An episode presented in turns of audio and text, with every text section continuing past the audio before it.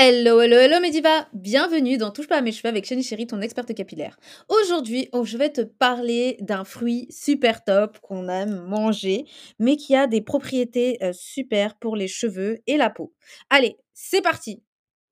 Don't touch my hair.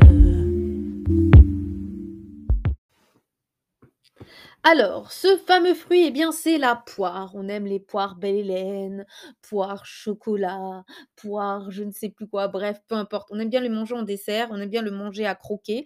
Il faut savoir que la poire ne fait pas que du bien à l'intérieur, mais elle fait aussi du bien à l'extérieur. Faut savoir qu'elle contient de la vitamine C, de la vitamine B et de la vitamine A, donc la provitamine A, ainsi qu'une petite quantité de vitamine E. Bon, pas trop, mais ça va. Elle contient également ce qu'on appelle phénoliques. Les phénoliques, c'est quoi? C'est des antioxydants puissants. Qu'est-ce que c'est un antioxydant? Faut savoir aussi que la vitamine C, c'est un antioxydant, ainsi que la vitamine E est un antioxydant. Ce qu'on appelle un antioxydant, en fait, c'est tout simplement un produit qui va empêcher le vieillissement prématuré des cellules. Donc, la destruction et le vieillissement des cellules très rapide. Donc, en gros, pour tes cheveux, elle va lutter contre tout simplement le fait que tes cheveux s'abîment. Donc, ça va renforcer ton cheveu et empêcher le fait que tes cheveux s'abîment prématurément. Et pour ta peau, tout simplement, ça va empêcher l'apparition de petites rides. Ça va aussi empêcher la détérioration de ta peau, donc la destruction de tes cellules. Et ça va préserver tout simplement ta peau. Donc ça, c'est le point super top.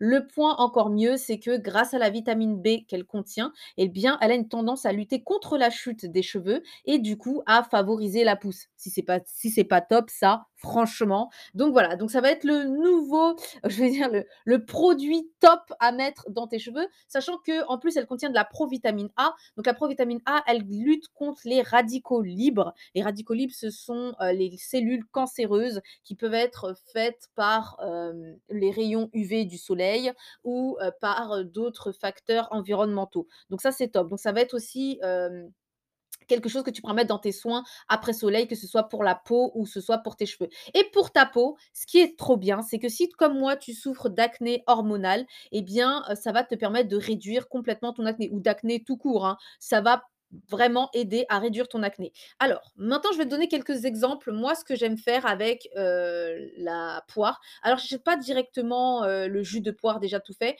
parce que c'est bourré de conservateurs, de plein de produits artificiels, de colorants, etc.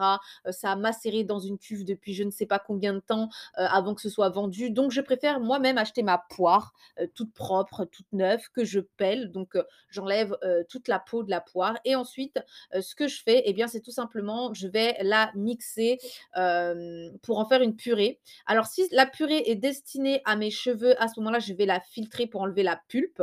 La pulpe, je la mets de côté pour pouvoir la mettre dans mes masques pour le visage.